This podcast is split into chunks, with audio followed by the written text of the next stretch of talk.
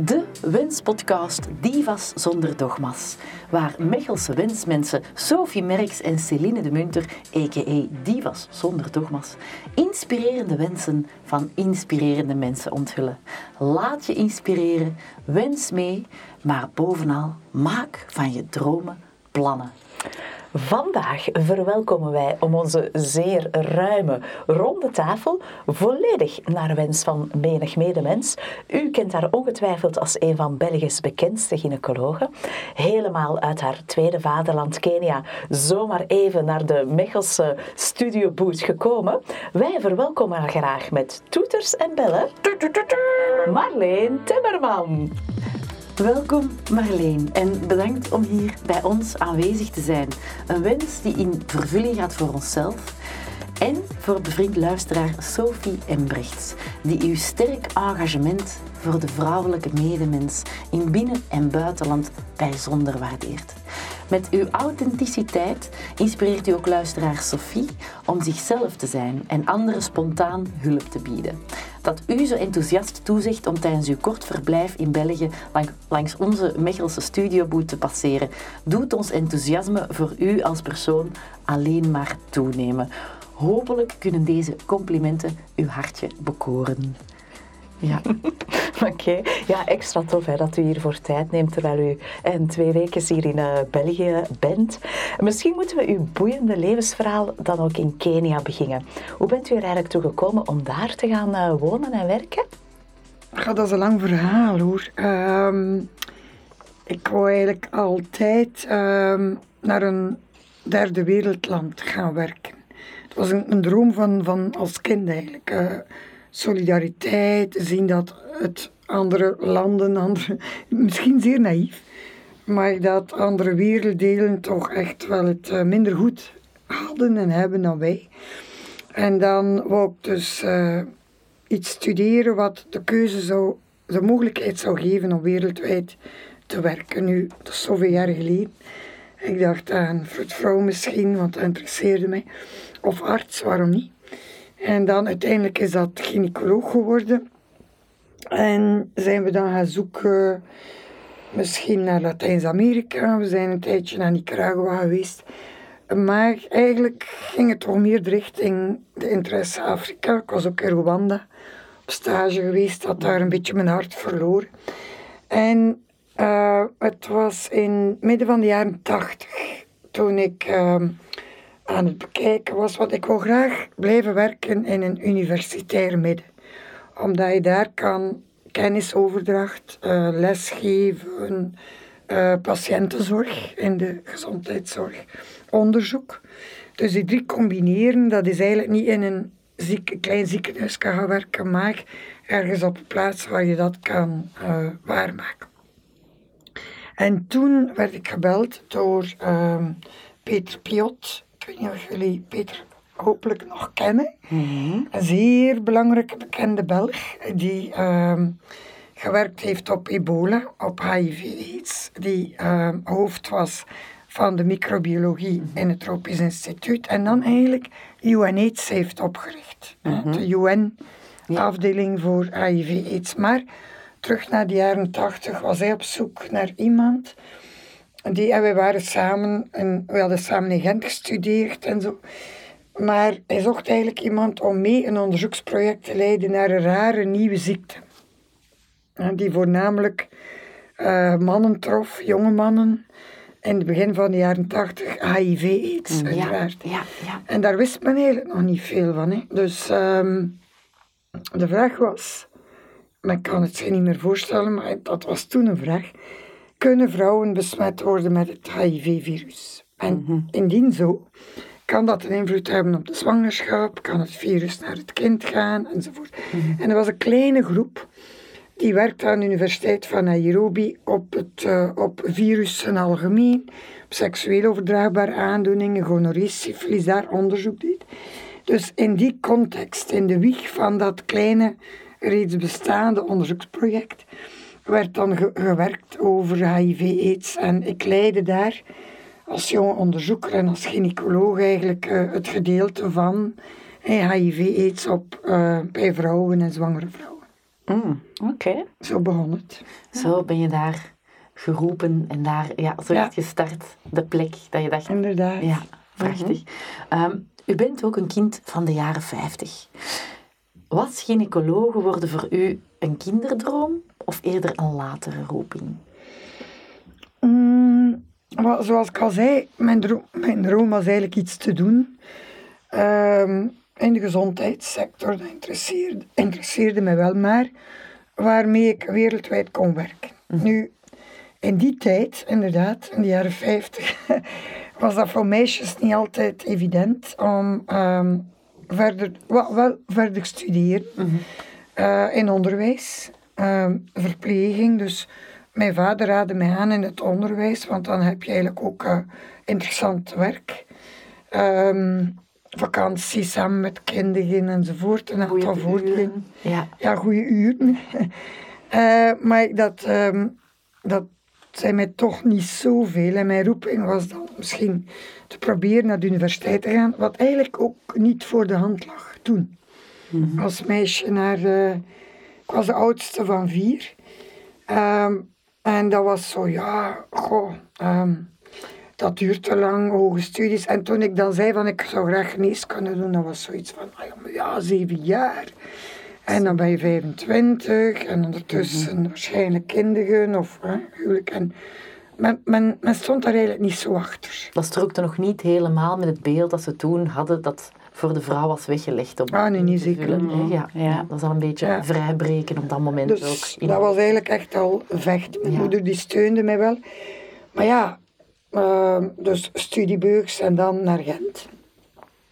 En in de loop van de jaren, als je dan, hè, want zeven jaar opleiding, maar stages doen enzovoort, werd ik hoe langer hoe meer eigenlijk aangetrokken tot gynaecologie. Waarom? Vind het mooiste beroep in de wereld, maar Ja. zullen anderen ook wel zeggen, maar je bent als arts betrokken bij het volledige leven van vrouwen. Ehm, te beginnen met de zwangerschap. hè. Vrouwen die niet zwanger kunnen worden, wel infertiliteit. Eh, dan de zwangerschap, ehm, family planning daarvoor. Dus het is een zeer gevarieerd. U doet ook chirurgie. Eh, maar het is het volledig leven van de vrouw met de verloskunde, de gynaecologie, de preventie. Eh, en ook toch wel veel psychologie. Hè? Ja, absoluut. Het heeft een ontzettende impact op het leven van de vrouw. En dat je daar absoluut. in alle hoofd En- belangrijkste zaken toch een rol mee hebt. dan. Ja, Ja. daar was ik eigenlijk eh, Ja. zeer geïnteresseerd. Ook dat was niet eenvoudig, want toen ik in 78 afstudeerde als arts, toen ging ik aankloppen bij de prof gynaecologie om gynaecoloog te worden. En die zei zo, maar dat is toch niets voor vrouwen? Dat kan niet. Ongelooflijk eigenlijk, hè? Ja. ja, wat was de redenering dan daarachter? De redenering was, het is nog een opleiding van vijf jaar. Keiharde opleiding, dat is waar.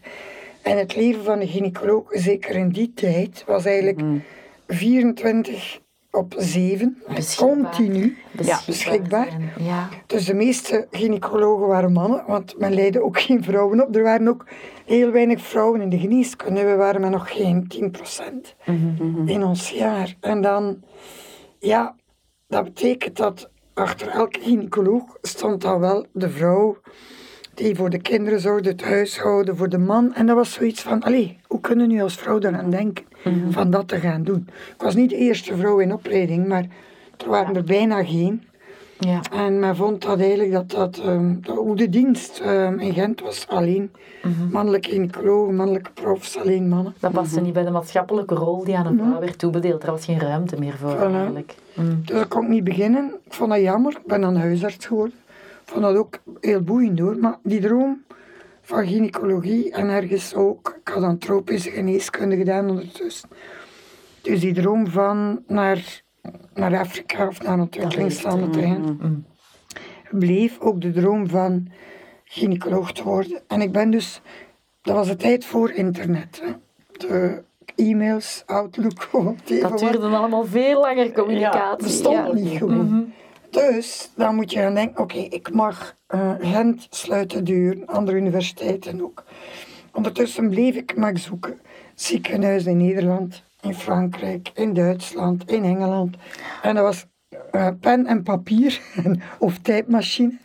En brieven schrijven in een envelop steken. Zo. Allee, maar ik kan het niet meer nadenken. Niet meer, Kunnen we Ja. moeilijk inbeelden. Voilà. Ja. inderdaad. En dan uiteindelijk, na twee jaar, eh, was er dan een plaats in Breda, in Nederland, dus dan naar daar getrokken. En dan naar de VUB, eh, mijn opleiding afgemaakt. Ja. Want toen had ik al veel ervaring en toen was ik welkom aan de VUB. Ah, voilà, zo. daar hebben we alle, alle drie dan onze Ja. tijd doorgebracht. Ja, hè, als student. Ja. Ja, ja, inderdaad. Ik heb Ja. daar echt van genoten, ja. Ja. Een zeer goede opleiding. Ja, Ja, oké. Daar, daar kan ik alleen maar ja, inkomen in de VUB. Hè. Ehm, Marleen, in welke zin ziet u de gynaecologie doorheen de tijd nu, doorheen die decennia veranderd? Oh, mooi. Het is veel veranderd. Ik denk algemeen kan je zeggen dat het, eh, als een rode draad, vrouwen zijn veel mondiger geworden. Niet alleen vrouwen, maar vrouwen zijn ook mondiger geworden. ehm, veel beter geïnformeerd. Dus het is niet meer zo dat men gaat en dat de arts zegt van mevrouw, u doet dat en u doet dat. Het is meer een gesprek. Wij hebben onze technische kennis kunnen advies geven, maar eigenlijk beslis je samen het pad. Ja, Vroeger was dat niet zo. hè. Ook in mijn opleiding, ik herinner me nog, de prof had altijd gelijk. die expertpositie als het Altijd. Ja. En dat was niet, ook in de opleiding is er veel veranderd. Algemeen in de geneeskunde, in alle opleidingen, want nu is het veel meer interactief. Mhm. En vroeger was dat zo van, zo is het omdat ik het zeg. Mhm. Evidence-based medicine, dus eigenlijk ehm, lezen, zoeken, wat anderen vinden, onderzoek daarin brengen, Ja, verschillende opinies, verschillende benaderingen van een probleem dat bestond niet. Het was zo omdat de prof het zei. Mhm. En ook de arts naar de vrouw toe of naar de patiënt.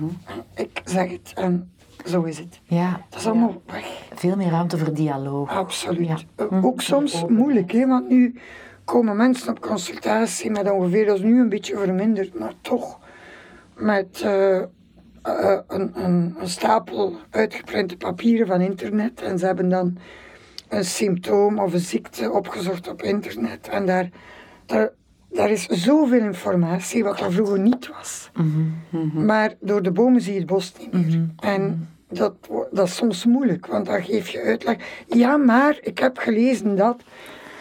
Soms een zucht van, oh my god. eh, Want, eh, Dr. Google is er gekomen. Ik moet Ja. eerlijk zeggen dat dat heel bekend klinkt, dat ik bij mij soms op mijn werk dat ook tegenkom als, als psychologe. De ouders zelf ook al met, met diagnoses en dan met eh flu hebben aangeduid wat dat ze hebben herkend en wat ze denken dat hun kind heeft. Hè. Ja.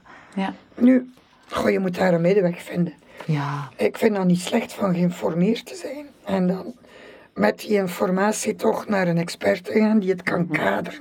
Absoluut. Maar mensen moeten daar niet in overdrijven. Van, Ja, Ja. Ik ga naar een garagist als er iets is met mijn auto. Ik ga daar niet. Van ja, ik ken er niks van. Het is geen goede vergelijking. Maar ik bedoel, je, je, je kan veel lezen en geïnformeerd zijn.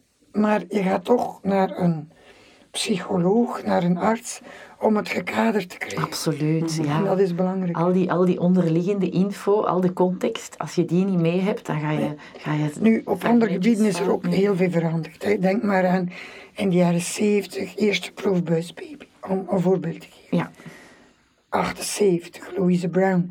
Daarvoor was iemand was onvruchtbaar, ja, so be it. Daar kan je niks aan doen. Het was ook altijd schuld van de vrouw. hè. werd verschrikkelijk. zo Ja. bekeken. Ja.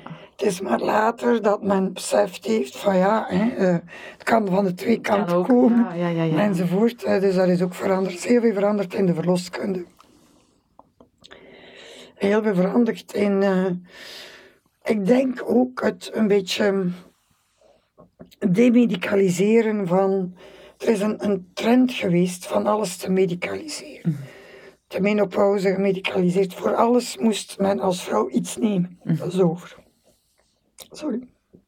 Ik denk dat het nu veel meer is van, ehm, er is een mogelijkheid, stel de menopauze. ja. Moet je nu gaan hormonen nemen? Vroeger, in mijn opleiding, iedereen die 50 jaar werd, automatisch een hormoonbehandeling.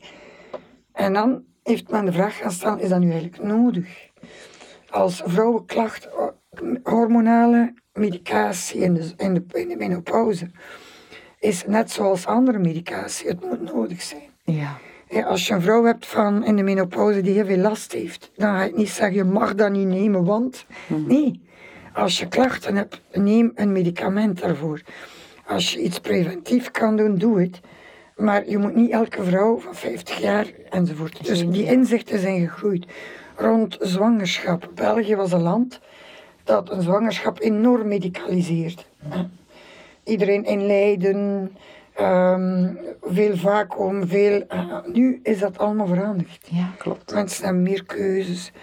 Dus er is een hele ehm, omwenteling gebeurd. Het is wel een Het grote een goede in de gynaecologie verloskunde. Gelukkig. Ja. Ja, Ja, Ja. En positief geëvolueerd. absoluut. Ja, dat is zo boeiend dat u al die evoluties zo echt van, van dichtbij heeft kunnen meemaken. Hè? Nu, u was ook de eerste vrouwelijke Belgische professor eh, Ja. in de gynaecologie. We vermoeden dat u ook binnen de universitaire wereld zowel het een en ander heeft weten veranderen op vlak van vrouwenrechten bijvoorbeeld. Enorm, hè. Ehm, en niet alleen binnen de universitaire wereld. hè. Ik heb dus meegemaakt, ehm, een, een land, een, een, een, heel belangrijke mijlpaal, is een conferentie in 1994. Ik kwam toen net terug, samen met mijn man, met mijn, mijn zoontje, van vijf jaar in Kenia gewerkt hebben. In 1992 zijn we teruggekeerd. En ehm, toen was de wereld zich aan het voorbereiden op een heel belangrijke conferentie, ICPD, International Conference on Population and Development. Nu, dat was niks nieuws. Alle tien jaar was een vergadering waar men keek naar eh, de stijging van de wereldbevolking en voornamelijk demografische statistiek. Dat jaar wouden vrouwen niet meer op eh, een statistiekje zijn en over hen gepraat worden, maar ze wouden mee aan de tafel zitten, wat ervoor eigenlijk nooit gebeurde. Dus daar is met vrouwenbewegingen overal in de wereld enorm hard aan gewerkt. De UN, het is echt een hele grote conferentie, was toen in Cairo. En daar heeft men voor het eerst in 1994 reproductive rights onderkend en door alle landen ondertekend. En wat betekent dat? Het is eigenlijk basic, maar dat een vrouw, een meisje, het recht heeft om te beslissen wanneer ze, met wie ze kinderen wil, of ze kinderen wil, met wie en wanneer. Ja, als ik dat zeg aan de studenten, die kijken zo van, hè? Ja. tuurlijk. Uiteraard is evident. een maar Tuurlijk, het is nooit evident. zo geweest. Maar ten eerste is het niet zo geweest. Ten tweede is het nog voor een groot deel van de wereld nog altijd niet zo. Nee, cultureel. Dus wij hebben hier in België, en wij, we zijn eigenlijk, in België zijn we zeer, mogen we gelukkig zijn en fier, dat we op gebied van ehm vrouwenemancipatie, ethisch vlak, eh, zoveel ehm, eh, zeg maar vrijheden hebben, hè, die andere landen zich niet kunnen voorstellen. Ja. Hier, eh, toen ik in de jaren 70 studeerde, moesten wij nog in het geheim, gingen wij vanuit het eh, Centrum voor Gezinsplanning in Gent, het CSV, eh, seksuele voorlichting, gingen wij condomen halen naar Nederland en stiekem binnenbrengen. Om dan, dat was niet evident De jaren 70 hier, hè. in de jaren 70. En dat was anticonceptie, dat was het begin. Hè. Abortus was illegaal. We zijn in de VUB in de jaren 80 begonnen met abortus te doen. Niet meer weg te steken. Waarom? Omdat diensthoofd, professor Ami, ikzelf, andere mensen, eh, vrouwen hadden zien doodgaan aan abortus. En niet alleen doodgaan, maar heel veel complicaties van. Clandestien gebeurt, dan is er geen enkele controle op Voilà, zeer ehm, medische complicaties die meisjes en vrouwen zagen binnenkomen in onze ziekenhuis. En wij waren toen al overtuigd dat het een recht is, een mensenrecht, een vrouwenrecht, de baas in eigen buik enzovoort. Maar het is vanuit een actiegroep. Eh, het is belangrijk dat actiegroepen er zijn en dat dat gebeurt, maar het is niet evident om dat dan inderdaad te vertalen naar praktijk, de wetgeving. We zijn toen ook aan gaan samenwerken met wetgever, met parlement. En daar dan ook parlementaire gevonden, artsen, vrouwenbewegingen en zo, om eigenlijk te streven naar, in België 1990, waar toen abortus eigenlijk gedecriminaliseerd is. Kentering is gekomen. Kentering gekomen, maar toen in de jaren tachtig deden wij abortus. Ehm probeerden we het in de eerste plaats te voorkomen. Hè. Want niemand, niemand kiest eigenlijk. Iemand gaat zeggen, oh ik ga een keer zwanger worden om een abortus te. Tuurlijk, niet zo. Dat is niet jouw keuze. Nee. Maar het, door allerlei omstandigheden ehm, heb je nood aan een afbreking van die zwangerschap. Moet dat ook kunnen in veilige omstandigheden.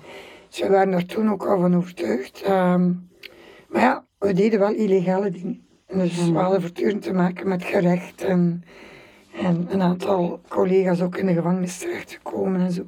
Zelf ben ik een paar keer op, voor de rechtbank moeten komen, maar dan gelukkig voor mij. De derde keer was het net eh, toen aan het kenteren. Wat een geluk. Ja. Geluk, maar voor velen, en nu in Amerika wat er nu weer gebeurt, maar voor velen, dus wij hebben reproductive rights. Eigenlijk in België is dat geen theorie of geen holle slogan, maar is dat ons dagelijks leven. Vrouwen hier kunnen, misschien zijn we nog niet helemaal gelijk gelijk op andere gebieden, maar op het gebied van gezondheid kunnen we eigenlijk niet klagen. We zijn al heel erg gegroeid als Ja. je ziet van waar we komen. Absoluut. Ja. Ja. Maar waar ik werk en woon is dat helemaal niet het geval. Ja, het is eigenlijk voor ons ehm, ja, zo'n evidentie, maar er was ooit echt een heel groot taboe op. Hè. Ehm, zijn er vandaag nog zaken waarvan u merkt van ja, daar rust echt nog wel een taboe over, da- daar bestaan veel misverstanden als het over het vrouwenlichaam gaat? In België of in de Ja. wereld? In België misschien te beginnen, of, of ja, foute denkbeelden of zo nog dat mensen hebben daar rond? Ik denk het wel, het hangt ervan af wie. Maar, want we hebben zoveel informatie, ook in de scholen Ja. wordt er toch vrij goede, ehm, niet alleen lessen biologie, maar seksuele opvoeding en zo gegeven. Dus ik denk, uiteraard zijn er ook hier bij ons kwetsbare groepen. Ehm, die, die, waar die weinig eh, opleiding krijgen enzovoort. En waar ook in bepaalde culturele gemeenschappen, bijvoorbeeld, ik denk, nu is dat ook verminderd, maar twintig jaar geleden het maagdenvlies. Dat is zoiets zo belangrijk voor de, eh, de ehm, migranten die naar hier kwamen, dat het voor vele jonge meisjes echt een probleem was. Ehm, nu is dat ook niet meer, maar twintig jaar geleden deden wij herstel van maagdenvlies. Ja. Ehm, op vraag van meestal jonge migranten, mi- migrantenmeisjes die kwamen en die zeiden van ja, ik ga nu, eh, ik moet huwen en ik moet bloeden en zo. Ja. Ik denk dat, ik ben hier nu al een tijdje weg, maar dat dat ook veel in die gemeenschap veel veranderd is. Maar toch zijn er culturele, traditionele, religieuze, niet alleen bij migranten, bij- maar ook bij ons, misverstanden ook soms. Ehm, maar ik, denk dat dat over het algemeen, men heeft toegang tot informatie. Ja. Ondertussen Ja. is de Ja. toegang daartoe zo groot dat er heel veel misverstanden mogelijk Ja. wat Ja. is ook- weggeëpt zijn. Het is, het is ook Maar het veel, is nog niet helemaal weg. er is ook veel fake informatie op het internet. Tegelijk, ja, het is Dus dubbel, hè. je kunt ook misgeïnformeerd wat, worden. wat, ja. wat je wel zo vindt is ehm, de toename van de cultus rond het, dat is altijd zo geweest, maar het vrouwenlichaam. Ik herinner me nog, ik heb, er ook, ik heb zo wat boeken geschreven en verhalen en ik herinner me nog, het is tijd geleden, als gynaecoloog kwam er een moeder met haar 16-jarige dochter. En dat meisje wou een, eh, een operatie aan de schaamlip. En de schaamlippen waren niet goed, voor een of andere reden. Gewoon Vlaams meisje. En de mama had er zo, want dat was thuis zo'n probleem aan het worden. Dus kwam op consultatie. En ik onderzocht die, dat was niks, niks verkeerd met knap, jong meisje, slank enzovoort. En ze had de indruk dat haar schaamlip te groot was Een fixatie. fixatie. En dan denk je van, maar waar, hoe kom je eraan? En dat was dan haar, haar vriend die het uitgemaakt had omdat haar schaamlippen niet mooi waren. En dus een 16-jarige deskundige, ongetwijfeld, hoe komt een, een jong meisje, een jonge jongen, Met dat beeld. aan dat beeld? Uiteraard door media, door, door porno, door, Ja, door alle mogelijke... eigenlijk, ja. zoals ze dat dan noemen. En dan gaan ze, dat, dan gaan ze zich daar op baseren. op baseren. En dus zie je dan die vraag naar, eh, naar chirurgie of naar er is iets verkeerd met mijn lichaam, er is iets daar, dit moet bijgewerkt worden. En le- meisjes lijden daaronder. absoluut. Een fout referentiekader Ja, eigenlijk. En dat Ja. referentiekader. En daar doen we weinig aan, vind ik, als, als maatschappij. Daar gebeurt te weinig tegengewicht Ja. om te zeggen, dit is wel normaal. Ja. Ja. Ook rond, rond schaamhaar of rond okselhaar of al die zaken. Ja, dat dat... eh, Dus daar zou denk ik meer mogen over gecommuniceerd Mhm. worden. Dat, eh, dat de jeugd geen verkeerd beeld krijgt. Over wat, wat normaal, hè? wat is normaal. Ja. Juist. Ja. Ja. Oké. Hoe anders gaat men in Kenia met, met seksualiteit, zwangerschap, bevallingen om? Is dat een heel groot verschil met hoe dat, we daar hier in België mee omgaan?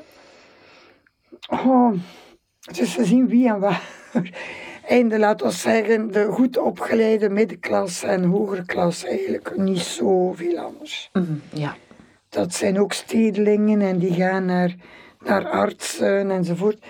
Maar de, zeg maar de armere bevolking en in rurale gebieden, hè, ehm, de moedersterfte in Kenia is nog enorm hoog. ja. Hier bij ons sterven er 5 op 100.000 vrouwen gemiddeld per jaar. Enfin, per 100.000. Dat is ongeveer de bevallingen die we hier hebben. En niet elke moedersterfte is te voorkomen, maar de meeste wel. In Kenia zitten we aan 365 per 100.000. En in sommige gebieden nog 500, 800, nog veel meer. Dus je hebt eh, enorme contrasten van vrouwen die in armoede, die in rurale gebieden ver van gezondheidssectoren wonen. En ja, als er daar iets fout gaat, overleven die dat niet.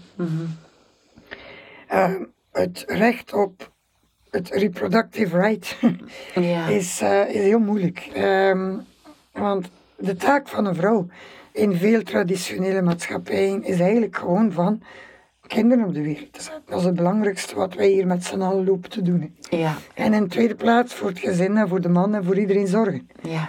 Dus het is reproductie en zorg. dat, dat is onze taak. De voor de rest allemaal niet belangrijk. Ja. Ja. Dus, ehm, als je in, in, vanuit die context komt, ehm, het, het hangt er ook vanaf waar. In bepaalde, in de stedelijke regio's, zijn vrouwen beter opgeleid. Want nu, sinds 2010 in Kenia, volgens de grondwet, moeten alle kinderen naar school. En dat is een enorm, een belangrijke ja. evolutie. Ze zitten misschien met 100 in een klasje of zo in sommige regio's, maar ze moeten naar school. Ja, er is En, leerplicht. en je voelt dat. Hè. 30 jaar geleden waren er veel meisjes die, of jongens die geen Engels spraken, die amper scholing hadden en zo. Nu, die zijn ook goed opgeleid, zeer verbaal. ik Je voelt dat verschil echt. ja. Oh, prachtig. Dat is echt eh, een hele evolutie. En, en niet alleen maar de stedelijk, dat, dat breidt uit. En dus die jonge meisjes die naar school gaan, die doen het in het secundair onderwijs beter dan de jongens. Want die gaan ervoor.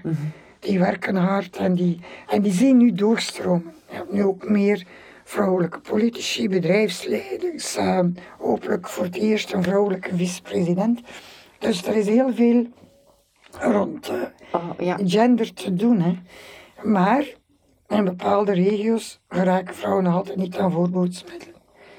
Ehm, hebben ze zeven, acht kinderen enzovoort. Dus er moet nog veel gebeuren. Is, ja. De, de macht veel van traditie, gewoonte, is daar veel sterker dan bij ons. En dat heeft zijn voor- en nadelen. hè. Wij leven in een tamelijk, laten we zeggen, geïndividueel- geïndividualiseerde maatschappij. We hebben wel het gemeenschapsleven waar jullie toe bijdragen eh, met jullie wensmens, vind ik. Maar ehm, de, de, in, in Kenia is nog veel meer, en in Afrika in het algemeen, het, het ehm, gezegde: It takes two to make a child and a village to, To raise a child, absoluut. Het is, ja. Kinderen worden nog veel meer in het, door de dorpsgemeenschap. Algemeen dorp opgevangen. Ja, Ja, en vangt op, maar heeft ook controle. Ja. Hè, dus sociale normen en zo. sociale druk. Druk. en- ja, op die manier. Ja, absoluut. Wat zijn voor- en zijn nadelen heeft. Ja, ehm, maar de tradities, en dan natuurlijk heb je ook een grote invloed van de kerk. De evangelische kerk is zeer sterk. Aanwezig, ja. Zet zich af tegen sexuality education, tegen ehm Voorbehoed. voorboodsmiddelen. Bijvoorbeeld een, een kind, de definitie van een kind is niet alleen in Kenia, maar wereldwijd, is tot 18 jaar. En als artsen mag je in principe geen eh, voorboedsmiddelen geven aan kinderen. Zonder parental consent, zonder dat ouders, Ouders mee. meekomen en meetekenen enzovoort. Maar dan zie je wel jonge meisjes, 12, 13 jaar zwanger, in, in, de, in de scholen, en nu, zeker na corona, zijn ongeveer 20% van de leerlingen zwanger. hè. Oh, 20 procent. Ja. Dat, is een, dat zijn Dat is ontzettende enorm. aantallen. Teenage, pregnancies, tienerzwangerschappen. Dat zijn heel, heel Dus het kan nog zo lang doorgaan, maar goed. hè. Ja, Dus, eh, dat zijn de grote veranderingen. Ja. Hè? Als het, eh, want we, we wilden net eigenlijk vragen of het u de invloed ook van deze coronaperiode op vrouwenrechten in Kenia heeft gemerkt. Eh, Ja. Wel, niet, niet direct. ehm, niet, maar laten we zeggen, ehm, als zich ehm, de toegang tot de gezondheidszorg, zeker voor reproductieve gezondheidszorg, family planning enzovoort, was veel was moeilijker. Ehm, als er iemand ziek wordt in de familie, wie moet er thuis blijven? De De vrouw. Dus we hebben heel veel van onze verpleegkundigen en zo. Als er iemand de zorgfunctie, en is weer de vrouw. Ehm, als ik, en wat, wat we gezien hebben is dat door corona, de, de regering heeft dat eigenlijk goed aangepakt. Public health approach, lockdown van de eerste keer. Maar hier iemand, als je nu de horeca sluit, mensen krijgen compensatie. Daar niet, hè. Gedaan. Ver- Verlies je een job, je hebt geen sociale zekerheid, je hebt geen eh, minimumloon. Veel minder opvang, waardoor veel Dus meer mensen in armoede. armoede ook. Armoede is enorm toegenomen. Ah, En dan heb je natuurlijk arme gezinnen met, met kinderen. Eh, geweld op vrouwen en meisjes is ook veel toegenomen, overal in de wereld. Maar als je dat combineert met armoede, dan zien we het aantal kindhuwelijken toenemen. Want zo'n meisje wordt dan zwanger. En ze weten dan van wie of zo. En zo, ze huwen dat meisje uit aan, aan die man. ja. Vroeger zou dat niet gebeurd zijn, maar, maar nu, door de armoede, een mondje minder. Dus het effect van corona is eh, Aanzienlijk Ja, ja. als ik het hoor. absoluut. Ja. Ja, en ik denk dat men enkel een stijging verwacht eigenlijk, hè, op het aantal kindhuwelijken bijvoorbeeld. Dat was aan het, Direct gevolg van corona. Hè? voilà. dat was aan het afnemen ervoor hoor, Ja. met betere opleiding enzovoort. Maar corona heeft dat toch voor een groot stuk teruggeduwd. hè. Ja. ja. De verworven. Maar ik zal het zeggen, de vrouwenrechten zijn nooit verworven. Nee, nooit als evidentie te nemen. Nooit. Nee. En na die conferentie in Cairo, waar we dus die reproductieve rechten hadden, Ja. dan waren wij zo van, ja, nu gaat het veranderen. En het is veranderd in veel delen van de wereld. Maar niet overal. En nu met Roe, Roe v. Wade, de, de Amerikaanse, je ziet het staat weer onder druk. staat weer onder Hoeveel, in hoeveel landen speelt abortus niet een belangrijke rol in verkiezingen? Absoluut. Het speelt vaak op. Ja, veel meer dan corruptie of dan andere dingen of dan Straf. Ja. waar, waar de maatschappij eigenlijk zou van moeten wakker liggen. Maar het gaat weer om de vrouw, weer om de vrouwenrechten. En dan eens heb je weer in Amerika en andere landen, Polen, noem maar op, hier in Europa, abortus die de maatschappij verdeelt. Hier in België gelukkig hebben we daar weinig, Ja, speelt dat niet zo. Ja. speelt dat niet zo'n rol. Gelukkig, gelukkig Ja. want inderdaad, hè, ik zei het daar net nog tegen jou, maar als we nu, als de straf voor verkrachting lager zal zijn dan de straf op abortus, welke boodschap wordt daarmee gegeven? Zeer ongezond, hè. Dat, is- dat is eigenlijk, worden we gewoon volledig onderdrukt op dat punt, hè. Dan, en dat kan niet de bedoeling Dat zijn. Wordt niemand beter van ook als geheel, hè, als maatschappij. En, en om nog iets te zeggen over die abortus, hè, dat is zo eigenaardig. Zoals ik zei, niemand kiest daarvoor. Maar het staat als een paal boven water. Er zijn veel landen die dat aangetoond hebben. Dat als je abortus eh, toegankelijk maakt, veilig, samen met preventie, samen met een goede eh, seksuele voorlichting, opvoeding enzovoort, dan ben je de beste van de klas in de wereld voor het minste aantal ongewenste zwangerschappen. Absoluut. Dus En alle gevolgen. het, al, het, het, het minste aantal abortus. Dus als je iets wil doen om abortus te reduceren, dan moet je net dat gaan doen. Het veilig maken, family planning enzovoort, dan ga je minder abortussen hebben. Absoluut. En als je het verbiedt, dan heb je net al die onveiligheid. Ja, Ja, ja. dat We hebben, we hebben onderzoek gedaan in China. We hebben een tijd in, in een paar jaar in. En daar hebben we aangetoond, en eh, dat is een van de goede dingen in China, hebben we aangetoond, want daar was eigenlijk met één kind politiek Ja. vroeger. Dat is nu gedaan, maar Ja, toen ja. Was natuurlijk abortus logisch. Vele, vele vrouwen hadden één abortus, een tweede, een derde. En waarom was het zo moeilijk om dat te voorkomen? Omdat door een systeem had je een abortus werd gedaan door een arts in een, in een ziekenhuis. Family planning was in een ander ministerie. Want family planning was zeer belangrijk voor China. En in, de, in die tijd was het ministerie van family planning sterker dan het leger. Meer volk. Omdat overal family planning, family planning, in het kader van die one child policy. Ieder gezin moet kunnen Moet, ja, bijna en verplicht. gecheckt worden. Ja. En checken enzovoort. En gedwongen abortus, allemaal niet goed.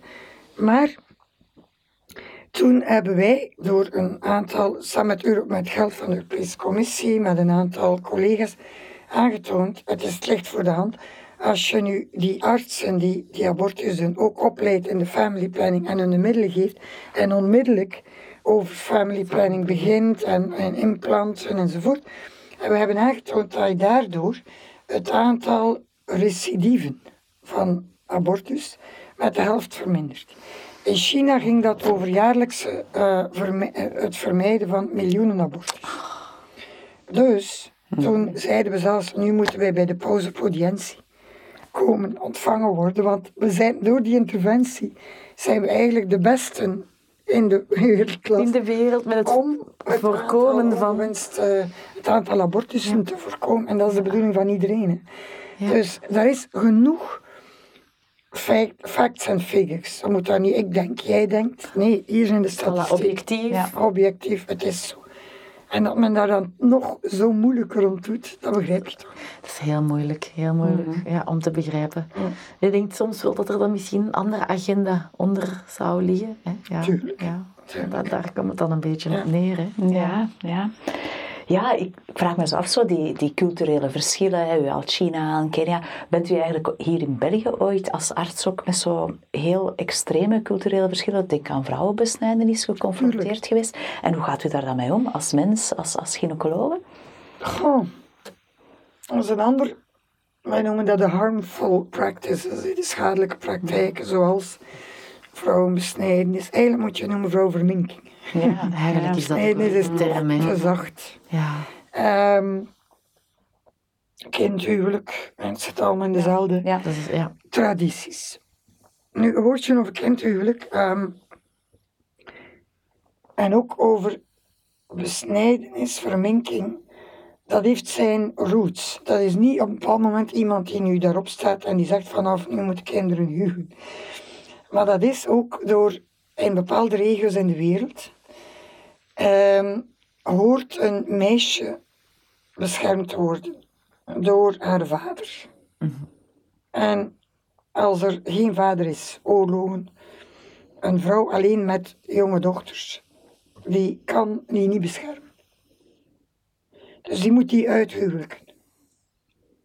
Want dan wordt ze beschermd door de man. Het is de echtgenoot of de vader. Moet altijd een man zijn om een beschermfunctie op te nemen. Ja, want anders, als er dan oorlogen zijn of, of eh, vluchtelingenstromen en zo, zijn die jonge meisjes vogels voor de kat. Dus die moeders, het is niet dat die nu gaan zeggen van olé olé, ik wil mijn dochter van elf gaan uithuwelijken, maar dat is zoiets dat gegroeid is. Protectie enzovoort. En natuurlijk, tijden zijn veranderd. En, eh, maar het, het, er is nog altijd een restant van dit bij die nu. Die, ehm, men weet eigenlijk niet goed waar, en dat is een heel verhaal, dat die vrouwverminking vandaan komt. Men denkt altijd van onderdrukking van de man, van de vrouw door de man. En het zal misschien wel er- ergens meespelen, maar het is complexer dan dat. Ehm, het is zelfs een praktijk die veelal door vrouwen ook in stand gehouden wordt. Het zijn de grootmoeders, de tantes enzovoort, die willen dat. Dus, ehm, en, we kunnen daar uren over doorgaan, want het is ook hangt er vanaf waar je bent in de wereld. Ehm, om na te gaan, hoe, hoe komt het dat er daar daar nog leeft. Maar goed, samenvattend ehm, ben ik uiteraard, ik werkte in, voor dat HIV-onderzoek, waar je, doe je dat best, dat onderzoek op uitkomst van de zwangerschap. Dat is natuurlijk in een grote materniteit. En dus ik heb vijf jaar gewerkt in een, een materniteit in de, rond de Sloppenwijk van Nairobi. Een um, publieke maternity waar we toch een 80 à 100 bevallingen per dag hadden toen. Met heel weinig middelen enzovoort. Ehm, daar gaat het boek Mama Daktari. Mama Daktari is mevrouw dokter eigenlijk. Ja, en ik ja. was de enige blanke dokter die daar werkt. Enzovoort. Ehm, dus daar werd ik uiteraard geconfronteerd met vooral vrouwen die kwamen uit Sudaan, Somalië, uit bepaalde Keniaanse regio's, niet overal, waar dus de meisjes eh, eh, gemutileerd waren en, en dat was meestal op jonge leeftijd, soms als kind, maar meestal. Het is eigenlijk een praktijk, de, trans, de transitie van childhood naar jonge vrouw. Kijk, dat wij zeggen. Ja. eh, in de tijd plechtige communie en dan Ja. het lentefeest. Of, eh, en dus eh, een, een soort overgangsritueel. En ehm er wordt al lang aan gewerkt en zo. Het is ook verminderd over de wereld, maar het, het is moeilijk uit te roeien. Ah, moeilijk uit te roeien. En je moet het ook altijd in lokale context zien. Hè. Ehm, als je iets verbiedt in veel landen, zoals in Kenia, is verboden bij wet. Maar de wet is niet, niet voldoende om, om dat uit te roeien. Je moet echt lokale activisten hebben, vrouwen die studeren die zeggen dit kan niet meer enzovoort. En dat gebeurt ook. Maar traditioneel, in bepaalde traditionele praktijken en culturen, gemeenschappen zit dat heel erg vast. Ja. Het is moeilijk. Ik heb bijvoorbeeld een, een, een ehm, man, zakenman, ehm, drie dochters. Gaat regelmatig op reis. Welgestelde mensen. Zegt ook aan zijn vrouw. Ze komen niet aan mijn dochters. hè. Geen ene. Man is een maand weg. Grootmoeder komt en zet de vrouw onder druk. En al, zolang dat die meisjes niet besneden zijn, worden niet uitgenodigd bij familie, krijgen die geen cadeautjes, worden die niet als potentiële uithuwbare vrouwen, worden die ook door de andere meisjes weggeduwd. voorwaarden ook om uitgehuwelijk te kunnen Dus worden. ja, wel, bepaalde gemeenschappen weer niet overal. Ja, ja. Dus eh, die meisjes willen dat zelf eigenlijk ook wel. Ze weten niet goed wat er gaat gebeuren, maar, maar nu heb je meer NGO's, meisjes lopen weg, een groep uit de klas. En zoals als het seizoen er weer aankomt. Ehm, maar het is iets, ik heb hier dan in België, omdat ik die ervaring had, eh, ook wel ehm, meisjes gehad afkomstig uit Afrika of uit regio's in de wereld waar er eh, die praktijk gebeurt. ehm, en die we dan terug proberen herstellen, of tenminste je kijkt naar. Want soms hebben ze last, soms helemaal niet. Dus als ze daar psychisch en fysisch geen last van hebben, moet je het ook niet gaan opereren, dat is dan zo. Maar eh, ik, ik, ik herinner me één, één jonge vrouw, en die had zo altijd maar urinaire infecties, blaasontsteking en zo. En we hebben dat mooi kunnen opendoen. Ehm ze had dus een, een soort litteken, die schaamlippen aan elkaar gegroeid. die li- dat was nog een kleine opening, we hebben dat mooi kunnen. En eigenlijk was de clitoris was nog onder die, dat litteken. En dus eigenlijk redelijk goed kunnen herstellen, zo de schaamlippen. Eh, je zou denken, lijkt dat plastic chirurgen nu doen om de schaamlippen in te korten, bij manier Ja. van spreken. Wij waren tevreden over het resultaat. Maar ze kwam terug en ze, ze, ze keek zo triest. Ik zei, wat is het? toonde haar wat er gebeurd was en toch zat ze het gevoel dat haar lichaam anders was. En dat er nu daar zo'n grote holt was. En dat er dus vuil naar binnen zou komen enzovoort. En voortdurend mag spoelen en daarmee bezig zijn. En je mocht nu tekeningsjes maken en foto's tonen enzovoort. Ik herinner me Al die beleving. die beleving. Ik herinner me mijn verpleegster destijds. Die stond daarop te luisteren. Gesprek tussen mij en die vrouw. En die zegt, waarschijnlijk weet zij nu dan wij eruit zien van onder. nee, waarschijnlijk niet. En we vroegen haar, have you ever seen a non-cut, non-circumcised? Oh nee, nee. En toen zei de verpleegster, "Ah, wel, wil ik gerust een keer Even laten zien. om te zien. Ja. Die ging op de gynaecologische stoel liggen, eerst gevraagd en, enzovoort. En toen die vrouw kwam kijken, die zei zo, "Ah, dat had ze nog nooit gezien. Zo zag het, eh, hoe dat niet gemutileerde vrouw. Dat was voor haar eigenlijk een deel van Het proces. het proces, hè. Om dat anders te ervaren. Ja, om dat anders in te schatten wat dat er eigenlijk normaal is. Voilà, het is niet evident. Nee, nee. By the way, in het einde van de 19e eeuw werden ook hier in België vrouwen eh, gemutileerd. Oh, dat, dat wist ik niet. Nee? Waardoor chirurgen op verwijzing van psychiaters, Ja. die dus vonden dat elke hysterische vrouw Ja, hysteria, zoals dat toen hè, heette. moest behandeld worden. En een van die behandelingen was het wegnemen van de clitoris. Ja. Dus het is goed dat dat niet meer bestaat. Want anders zouden veel vrouwen hier, iedereen die een beetje rev- eh, revolteerde, die een grote mond opzette, die niet onder Die de zegt dat de man Ja. op dat moment niet graag hoort, zou kunnen in dat vakje gestopt ja. worden. En dat zou Ja. eigenlijk een heel grote stok achter de deur zijn dan. Hè. Of die toen durfde vertellen dat ze zoiets als een, een orgasme of een vrouwelijk genot beleefde, werd je als hysteria eh, bestempeld, denk ik. Hè? Ja. Ah, oké, nooit geweten. Wauw. Amai. Ja, wij vroegen ons ook af zo, hè, er zijn nog andere, los van corona, hoe staat het vandaag eigenlijk in Kenia met seksueel overdraagbare aandoeningen? HIV-AIDS bijvoorbeeld. Toch een ander thema waar u ook hier Ja. enorm voor geëngageerd heeft gedurende uw carrière. Absoluut. En, en er ook, wel, ehm, algemeen, als je dat vergelijkt met 30 jaar geleden, eh, is dat veel verminderd. De nationale cijfers tonen aan dat ongeveer 6% van de Kenianen besmet zijn met HIV, maar het is een beetje chronische ziekte geworden. Mhm. Ja, Alleen. behandeling nu. Grote uitzondering. Wie zijn de nieuw geïnfecteerde ehm, personen in de maatschappij, die jonge meisjes? Ja, ja. En het zijn zij die ongewenst zwanger worden. Die eh, veel eh, seksueel geweld ondergaan.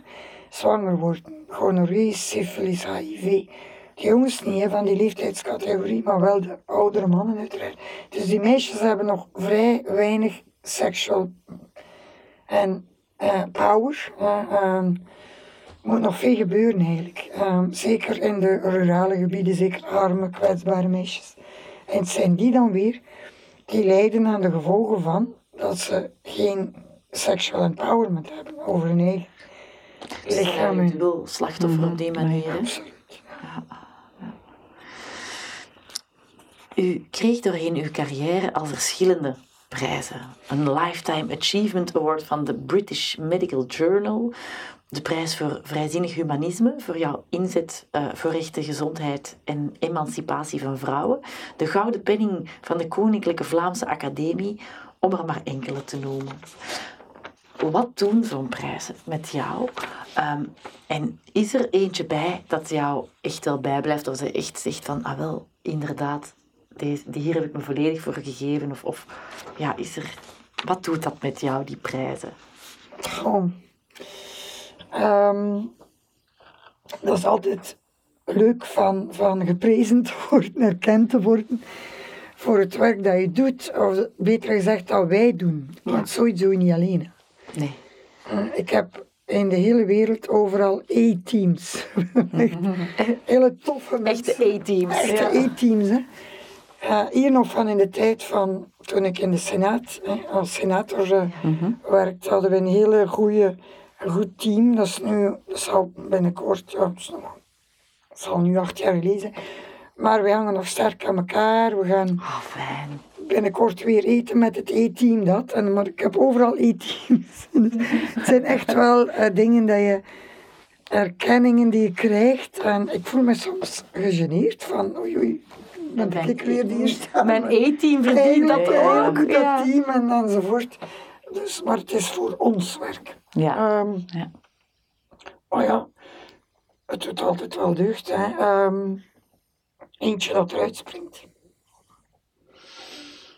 Ga weten, bijvoorbeeld de laatste, er zijn een aantal wetenschappelijke prijzen. En dat is een erkenning van het vele werk, de publicaties, opleiding die je geeft en zo. Dus dat is goed. Maar dan zijn er ook een aantal prijzen van maatschappelijk werk. De Vrouwenraad, eh, een dorp. Een, en dat vind ik ook wel heel, heel leuk.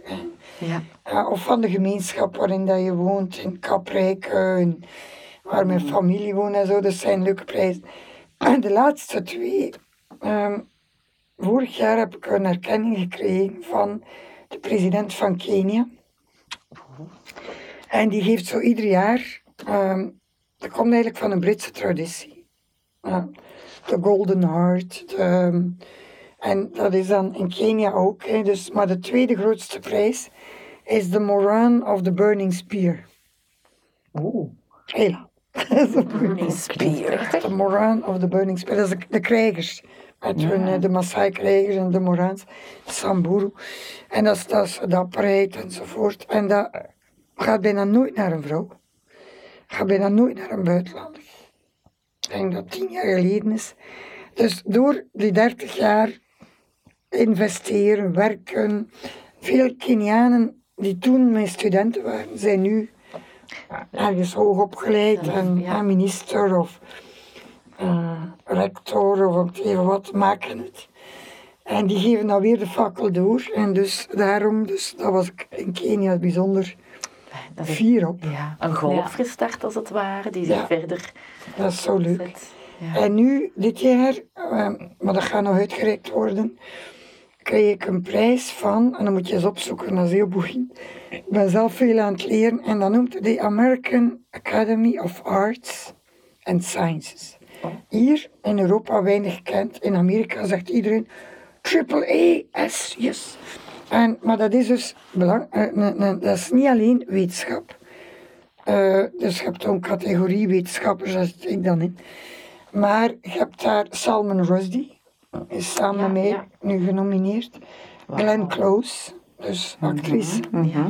Hugh Grant, ehm, Obama Wauw. zit daarin. Zo, dat zijn de mensen vanuit maatschappij, politiek, ehm, filmwereld. Ja, die zich niet tot één domein beperken, maar eigenlijk dat meer integreren in verschillende maatschappelijke domeinen. En dat is eigenlijk opgericht die academy door de founding fathers of de, van de Verenigde Staten. Zij die de grondwet ook geschreven hebben, hebben toen die academie ehm, opgericht. En dat is, ik heb nog niet allemaal gezien wie dat er allemaal... De meeste leden, er zijn 14.000 leden, de meeste zijn eigenlijk al overleden. hè, Want het is van 1700, terug, ja. 1796. Ehm, uiteraard, maar zo de geschiedenis daarvan. Ehm, dus dat dacht ik, wauw, dat is, dat is een, een leuk... Hele grote pluim. Wauw. Ja. Ja.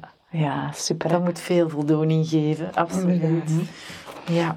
Ja, en u zei uw eh, politieke carrière, en daarnet had u het even over de Senaat vaarwel, om eigenlijk ook eerste vrouwelijk hoofd te worden van het departement voor reproductieve gezondheid en onderzoek van de WGO, de Wereldgezondheidsorganisatie. Wat blijft u eigenlijk het meest bij van die eh, werkperiode en ja, topfunctie toch, hè, ook als vrouw om zo te bekleden? Midden van mijn tweede termijn in de Senaat ik kreeg dan, werd ik eigenlijk opgeroepen door, zouden niet kandideren voor die plaats als directeur van de Wereldgezondheidsorganisatie van het departement ehm, Women's, Women's Health, Right, Reproductive Health. Tuurlijk, mijn, mijn, mijn middel, eh, mijn middle name is SRHR, Sexual Reproductive Health, dus bedoel mijn, eh, mijn leven. Ehm, dus vond dat wel zeer aantrekkelijk. Aan de andere kant, ja, goh, UN, WHO, ook zeer veel bureau- bureaucratie. Je, je, je moet daar hè, toch ook met alle landen omgaan. WHO is het secretariaat van alle landen. Ja. En niet iedereen denkt hetzelfde. dus Klopt. moet daar op eier lopen en zo, maar ik vond het wel boeiend. Dus over nagedacht. Ja. En, ehm, ik had hier een goede positie, maar ik dacht, ik ga dat toch die uitdaging aannemen. Toen zijn we naar Genève gegaan en ook veel geleerd. Ehm, bijvoorbeeld, een klein voorbeeld, hè. er was een, ehm, als je een, een, een wetge- een resolutie van de WHO wil, hè. wat is een resolutie? Dat is eigenlijk een, ja, een statement waar landen dan kunnen met een land zeggen, kijk, dit schrijft de WHO voor. Het is natuurlijk niet bindend, hè. WHO kan niks zeggen over de wetgeving in een land. Maar ik kan wel zeggen, dit vindt Een advies. aan de WHO en dan kan je daarmee verder in gaan. En dus maakten wij vanuit ons departement het meest gevoelige departement natuurlijk. hè. Eh, adolescenten, family planning, abortus, ehm, noem maar op, alles van rechten. Het eerste ik mocht mensen aannemen in mijn departement, het eerste ik aangenomen heb, is een human rights lawyer, een mensenrecht. Top. Een advocaat. Mhm. Dat moet. Dus daar hebben we zowel gezondheid en rechten en toegang. Want waarom duurt het zo lang? We hadden die Millennium Development Goals. We zijn daarin vooruit gegaan. Waarom is degene, het, eh, de vijfde doel, het verminderen van de moedersterfte, waarom was dat de moeilijkste? En nog altijd. Omdat dat te maken heeft met vrouwenrechten. Veel moeilijker dan malaria of dan tuberculose, dat zijn medische dingen. Ook moeilijk. Maar het toegang tot eh, bepalen wanneer je zwanger wordt, dat is vrouwenrecht. Toegang tot anticonceptie, dat is zo belangrijk voor zijn vrouwenrecht. Dus daar hebben we dan heel hard aan gewerkt. En toen kwam er een, hadden we een voorstel rond de rol van de gezondheidssector in geweld tegen vrouwen en meisjes en kinderen. Dat lijkt nu toch logisch. Dat artsen, verpleegkundigen die gaan staan met vrouwen en kinderen omgaan, wat is hun rol in het voorkomen of in het signaleren van en het verzorgen van, behandelen van. Dat mocht niet op de agenda. Het heeft twee jaar geduurd, één jaar, vooraleer we het thema op de agenda. Want sommige landen stemmen tegen, regio's, niet relevant. En ook dat al is er veel diplomatie en op eierloop. En dan kwam het erop en dan hebben we anderhalf jaar gewerkt aan bijvoorbeeld de definitie van eh, gender-based violence. Die is van 1992 ondertekend door alle UN-landen. Dus wij beginnen met die definitie. En die definitie die heeft het over fysisch en seksueel en psychologisch en alle soorten geweld. Waaronder, wat zit daar ook bij inbegrepen? Vrouwen, mutilatie, FGM. Dat is ook geweld op vrouwen. Wat nog? Ehm, child marriage Ja. zit daar ook in. Dus ehm, een deel van de wereld zei nee, dat moet eruit. Child marriage is not violence. Marital rape, verkrachting binnen het huwelijk, moest er ook uit. Dus die definitie moesten we opnieuw. We gingen eigenlijk terug in de tijd. Het wordt moeilijk, hè. En dat was echt, we hebben dat om duur gehaald hoor, maar anderhalf jaar. Je moet soms toch ook wel heel erg op je tong bijten, heel Ah, ja. geduld te Ja. brengen en heel open zijn om die andere kaders te kunnen blijven kaderen, kan ik me inbeelden. Ja. Maar dat was, dat is boeiend. hè. Ja, heel zal wel. boeiend, absoluut. En ongetwijfeld zal ook uw ervaring in de politiek, hè, compromissen maken Ja. en zo daarbij wel geholpen hebben. Hè? Toen ik eh, ging solliciteren, zo op dat gesprek bij de WHO, ze hadden zo tien boxen eh, van heb de opleiding, bij, ik kan alle boxen aantikken. Ja. Yes, yes. Eén was, hebt u ooit gewerkt binnen de UN? Zei nee, wel met UNICEF en UNFP en zo, maar nooit binnenin. En toen zei er één tegen de ander, oh, maar ze heeft zes jaar in de Belgische politiek gewerkt. Iedereen begon te lachen. Ja, als je het daarover leeft, daar want dat, is, dat kun je compromissen sluiten. Ja, check. Zo zijn we bekend. Oké. Ja, ondertussen woont en werkt u weer al even in Kenia. Heeft u daar of hier in België nog plannen die u graag wil realiseren? Oh ja, ik ben nog heel dagen. Ik ben prof verbonden aan UNIF. Eh, dus we zijn heel erg bezig met eh, hetzelfde als altijd. Vrouwenrechten, vrouwengezondheid. Nu proberen we in Kenia ertoe komen dat ehm, jonge meisjes meer zelfbeschikking hebben rond anticonceptie. Ja, oké. Wel, nu toch al aan het plannen en wensen slaat, halen we meteen onze wenspot erbij, Marleen. Ja, in deze bijzonder transparante en mystieke wenspot verzamelen wij inspirerende wensen van inspirerende mensen. Tijd voor de wenspot, wenspot, wenspot. En met onze beroemde wenspet in de aanslag hadden wij graag nog het volgende van jou geweten. Wat is jouw wens? Een wens voor jezelf? Oei, daar moet ik over nadenken. Ik dacht dat over de wereld, voor mezelf. Kom ook ehm, nog. Die Ja. komt ook. Ah, die komt Ja, nog. Maar eerst ja. voor jezelf. Eerst voor mezelf. ehm, dat ik ehm, nog lang samen met mijn man, mijn zoon, familie gezond mag blijven. Ja. Zodanig dat we nog lang kunnen doorwerken. En genieten van, van elkaar, van, van onze vrienden, van de mensen, van, van wat we doen. Oké, dat wensen wij jullie ook zeker en vast toe. Ehm, en ja, en inderdaad, een vraag die we zeker aan jou als wereldburger gewoon moeten stellen. Een wens voor de wereld erbij? Ehm, gelijkheid. Mhm. Man-vrouw, maar niet alleen man-vrouw. hè. Ik bedoel, veel meer ehm, gelijkheid tussen mensen. Die armoedekloof, dat is alleen maar aan het toenemen. Dus ehm, meer gelijke rechten, Ehm, solidariteit. Ik denk dat dit zo'n beetje aan het afbrokkelen is. We hebben het hier, we beseffen niet hoe goed we het hier hebben. Hè. En we klagen en we zagen enzovoort.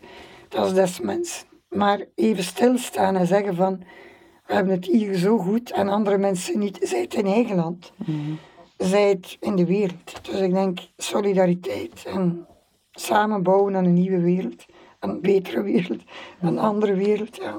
Ja, en als u zegt een betere wereld, denkt u dan ook aan het klimaat bijvoorbeeld? Zeker. Want ik denk, goh, we hebben niet de tijd gehad om daar op in te gaan eigenlijk. Ik denk dat het ehm, een... Het is veel te laat. Maar men mag dat niet opgeven. hè. Het is altijd mogelijk, het is na twaalf, maar er is altijd mogelijkheid om te veranderen. Ik ben blij dat jonge mensen naar voorop komen. Het zou er veel meer moeten zijn. En we zouden... België doet het eigenlijk niet zo goed hè, Nee, op het klimaatgebied. jammer. Daar kunnen we geen pluim op onze hoed steken. Ehm daar moeten we veel meer doen. Want als we spreken over gezondheid. Vroeger hadden we het over eh, volksgezondheid, public health. Dan globale gezondheid in de wereld. Maar nu gaat het om de gezondheid van onze planeet. En dus en Allesomvattend. werken we met planetary health. En dat is als we als mensen willen gezond blijven. En blijven leven en blijven genieten van alles wat we hebben. Moeten we een stukje terug. Het is niet toevallig dat we nu COVID hebben. En dan komt, er komen er. Omdat we door de manier waar we leven, hebben we ons ecologisch evenwicht verstoord. En als we dat niet vlug gaan serieus nemen, en ik denk nu wordt het al meer en meer duidelijk, maar meer en meer mensen raken ervan overtuigd dat je daarin moet investeren, maar om het te doen. Hè, dat is nog iets anders. hè. Dan Andere manier de van andere. denken is al nodig. Hè? Ja, ja. Ja, oké. Daar begint het, absoluut. Dus op dat, op dat vlak een wens voor hè? meer actie daar mee. rond. Ja. Absoluut. En eh, wie zou jij voor deze wenspodcast graag uitnodigen? Mogen meerdere mensen ook zijn? Ehm, ik veronderstel Vlamingen. Ja, ja, ja, ja. Eh, We zullen daarmee beginnen. Hè? Ja. Ik denk, ehm, daar heb ik nu niet over nagedacht. Ehm, wie zou ik daarvoor? Hmm, zit zo te denken aan. Moet daarom geen bekende mensen zijn? Nee, mensen die jij inspirerend vindt. Mensen waar dat jij ook denkt van, ah, wel, die kunnen, daar heb ik zelf iets van opgestoken of die kunnen iets. Een lieve Blankaart. Ja. Ah ja, oké. Ja. We hebben eh Nick Balthazar al te gast gehad. De dus cirkel, eh, de cirkel. zeggen- in de familie. Ik wou zeggen, en daarna Nick Ja. Balthazar. Die is dus al Ah, geweest. Die hebben we al gehad. Ja, ja, ja. Ja, lief is fantastisch. Ja. Twee fantastische. Twee fantastische Die, mensen, eh, absoluut. Ik zou zeker lief uitnodigen wat, wat zij gedaan heeft. Mhm. Door haar camera. Ja, Dat is enorm belangrijk. prachtige reportagereeksen. Hè? Ja. Ja, absoluut. En lieve Blankaart. En zo zijn we terug eh, bij een vorige gast. goed om weten. En wij gaan ons best doen om daarmee aan de slag te gaan. Hè. En ehm jouw wensen proberen waar te maken. Ehm, Ja, inderdaad. In ieder geval alleen bedankt voor dit inspirerend gesprek. En nu reizen coronadreigingen weer stilaan verdrijven en ellebooggroeten voor knuffels wijken. Bedankt namens onze luisterende vriendin Sophie Embrechts en onszelf om alleen Timmerman te zijn en het zal wel wezen nog heel lang te blijven. Marleen is zo'n wereldswijze vrouw. Marleen is zo'n wereldswijze vrouw. Zeg Marleen, zullen we nog eh, een fotootje Zeg nemen? maar boven? jullie bedankt Ja? Oh, voor dit initiatief. hè. Ah, graag gedaan. Een wens, mens, ik vind het zo belangrijk, Ja. maar dan ook, hoe zei jullie, divas? Zonder Divas zonder dogma's. dogma's. Tof, hè? Ja, dankjewel. Ik vind het echt zo tof. Dankjewel. Gefeliciteerd. Dankjewel. Ehm en ja, voor onze luisterende fans, maar dan moeten we misschien zelfs nog bij een glaasje of zo doen, hadden we graag nog een handtekening. Een wens Tuurlijk. blijkbaar mensen van u, voilà. En misschien nog iets drinken of iets eten. Uiteraard. Ja. Trouwens, beste mensen, iedereen heeft wensen. Voel je vrij om je eigen wensen te delen via wensmensmechelen.gmail.com of een kijkje te nemen op wensmens.be. Dat was het weer. Divas zonder dogma's ontmoeten elkaar en een nieuwe gast een volgende keer. Oh, dat rijmt. Oh, dat was mooi. Oké, bedankt.